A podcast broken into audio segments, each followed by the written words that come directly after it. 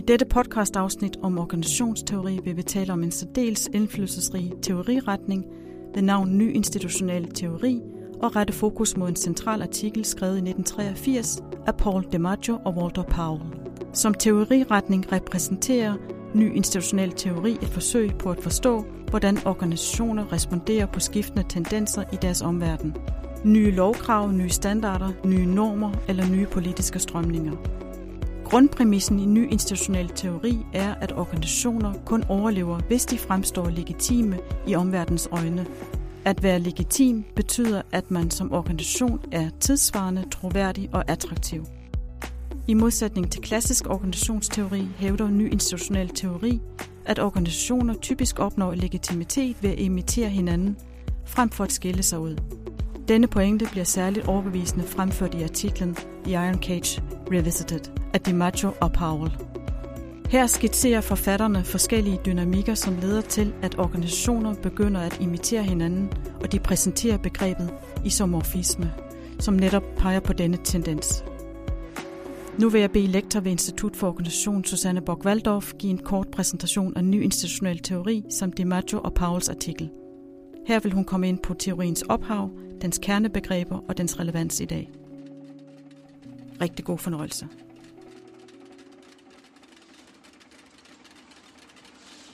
Igennem mange årtier, ja faktisk lige siden industrialiseringen i den vestlige verden, har forskellige organisationsteorier handlet om, hvordan organisationer kan designe, så de bliver så effektive og produktive som muligt. Men i 70'erne og 80'erne begyndte forskere at undre sig over, hvorfor der egentlig ikke er så stor variation i den måde, organisationer er designet på, når det kommer til stykket. Hvordan kunne det for eksempel være, at hospitaler på tværs af landegrænser ligner hinanden så meget, med de samme kliniske afdelinger, samme professioner og samme hierarkiske struktur. Det galt også for virksomheder, museer, skoler, kommuner og mange flere. Især så det ud til, at det formelle byråkrati havde opnået en særlig status som den mest rationelle organiseringsform for alle. Det var noget, som Max Weber, en tysk sociolog, faktisk allerede havde forudset tilbage i 30'erne og sammenlignet med en slags jernbur. Det vil sige en særlig måde at organisere sig på, som fremstår som rationel, og som organisationer ikke kan undslippe. Paul DiMaggio og Walter Powell satte sig for at besvare rent analytisk, hvad der ligger bag udviklingen hen imod, at organisationer kommer til at ligne hinanden. I 1983 publicerede de artiklen The Iron Cage Revisited Institutional Isomorphism and Collective Rationality in Organizational Fields, hvor i de argumenterer for, at der er begrænsninger i den palette af valgmuligheder, som en, en organisation eller dens ledelse kan vælge ud fra. Der er nogle stærke, usynlige institutionelle strukturer og mekanismer, som fremmer udviklingen hen imod organisatorisk ensartethed.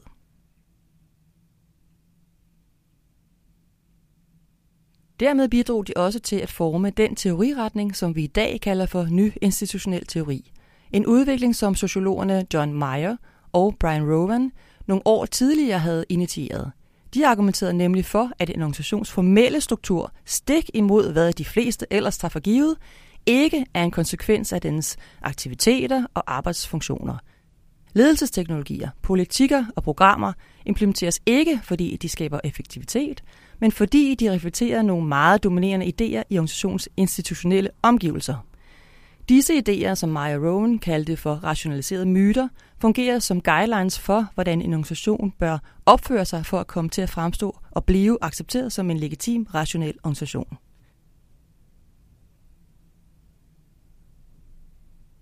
DiMaggio og Powell udviklede begreberne organisatorisk felt og isomorfisme for at gå skridtet videre og forklare den udvikling, der fremmer de organisatoriske ligheder.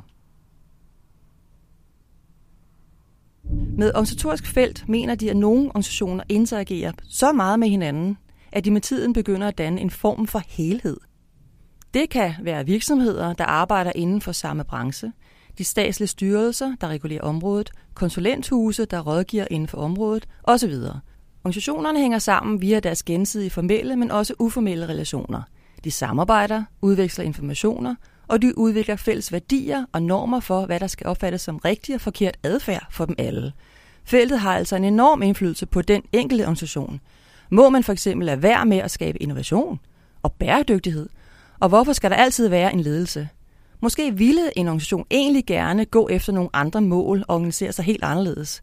Men det er vanskeligt at undslippe det magtfulde institutionelle pres for feltet. Det andet vigtige begreb, som DiMaggio Powell udviklede, er isomorfisme. Isomorfisme betyder, at organisationer, som befinder sig i samme situation og oplever samme omverdensbetingelser, bliver presset til at ligne hinanden. Og hvad får de så ud af det, at ligne hinanden så meget? For der er mange fordele. Her er svaret legitimitet. De enkelte organisationer forsøger i høj grad at fremstå som legitime i både kulturelt og økonomisk henseende.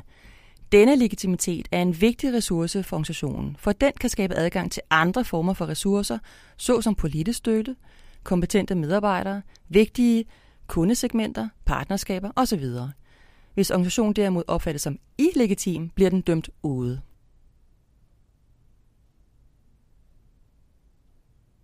DiMaggio Powell argumenterede for, at der findes tre isomorfiske mekanismer, nemlig den tvangsmæssige, den mimetiske og den normative. Den tvangsmæssige isomorfisme udspringer af, at nogle organisationer befinder sig i en politisk kontekst med udbredte samfundsmæssige forventninger, hvor staten udøver et pres gennem f.eks. lovgivning, finansieringsformer og standarder. Hvis den enkelte organisation ikke makker ret, kan der vanke formelle sanktioner, men også mere implicite forventninger kan påvirke valget af organisering.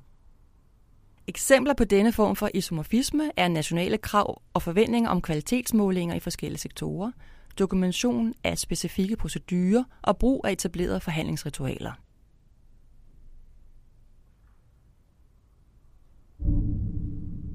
Den anden form for isomorfisme, det mimetiske, opstår, når en organisation befinder sig i en usikker situation, hvor det er meget uklart, hvad der egentlig er de rigtige mål og løsninger. Så tyr organisationen til at efterligne de løsninger, som andre organisationer, der fremstår som meget succesfulde, benytter. Hvis den undlader at efterligne tilsyneladende succesfulde organisationer, kan den risikere at miste støtte og accept fra sine interessenter. Eksempler på denne form for isomorfisme kunne være, at man kopierer forskellige populære styringskoncepter, såsom Lean og CSR. Det kan også være nye former for organisering, såsom distribueret ledelse eller fire dages arbejdsuge, som nogle organisationer har slået sig op på.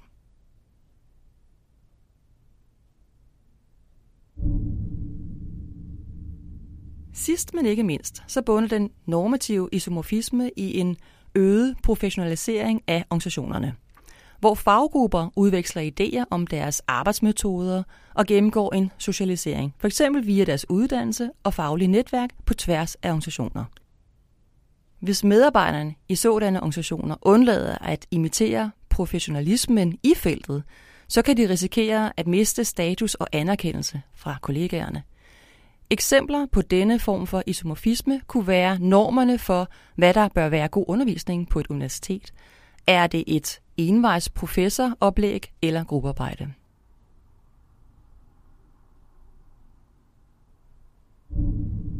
Teorien er stadig relevant i dag. Samlet set bidrager begreberne om det organisatoriske felt og isomorfisme til at udfordre den gængse antagelse om, at organisationer er designet på den mest optimale måde for at være så effektiv som muligt. For hvis dette skulle være rationalet, så kan det undre, at alle organisationer har en direktør, en direktion, en regnskabsenhed, en innovationsenhed osv., uanset hvad organisationen beskæftiger sig med.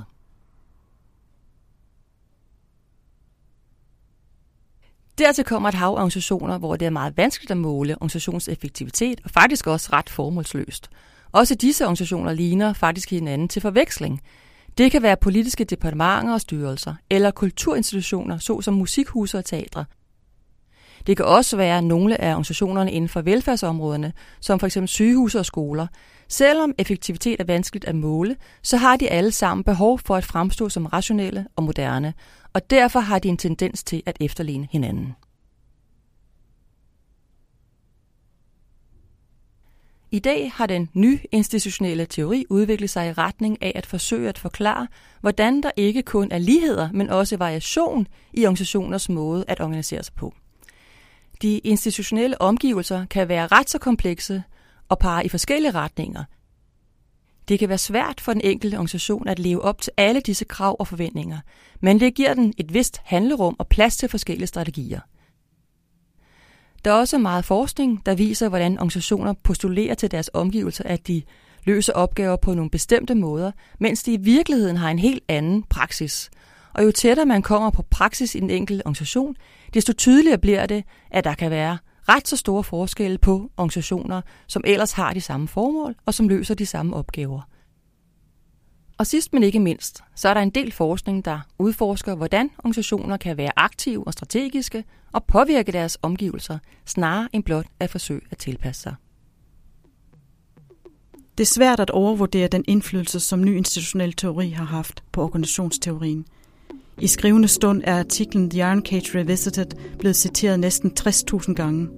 Det er betydeligt mere end mange andre kendte tekster, og det peger på, at artiklens hovedpointer ikke blot er overbevisende, men også kontroversielle. På trods af dette er pointerne i artiklen dog blevet udfordret gentagende gange. Nogle har påpeget, at organisationer slet ikke er så ensartede, som det hævdes i artiklen, mens andre har understreget, at organisationer ofte er i stand til at vinde legitimitet ved netop at modstå pres fra omverdenen. Den vigtigste pointe at tage med sig fra ny institutionel teori er dog ideen om, at organisationers vigtigste ressource er legitimitet, og at legitimitet kan opnås ved at imitere umiddelbart succesfulde organisationer. Denne pointe kan let observeres i vores hverdag, hvor organisationer i dag kappes om at fremstå bæredygtige, mangfoldige og socialt ansvarlige. God virksomhedsledelse handler med andre ord ikke kun om at tjene penge, men også om at leve op til omverdens standarder og normer. Hvis man som organisation for eksempel rammes af en MeToo-skandale eller udleder uforholdsmæssigt meget CO2, bliver man hurtigt set som illegitim, og man må derfor handle hurtigt for at genvinde omverdens tillid, hvis man skal gøre sig håb om at overleve. Mit navn er Marianne Kjellmann, og jeg har været vært på dette podcast-afsnit om ny institutionel teori.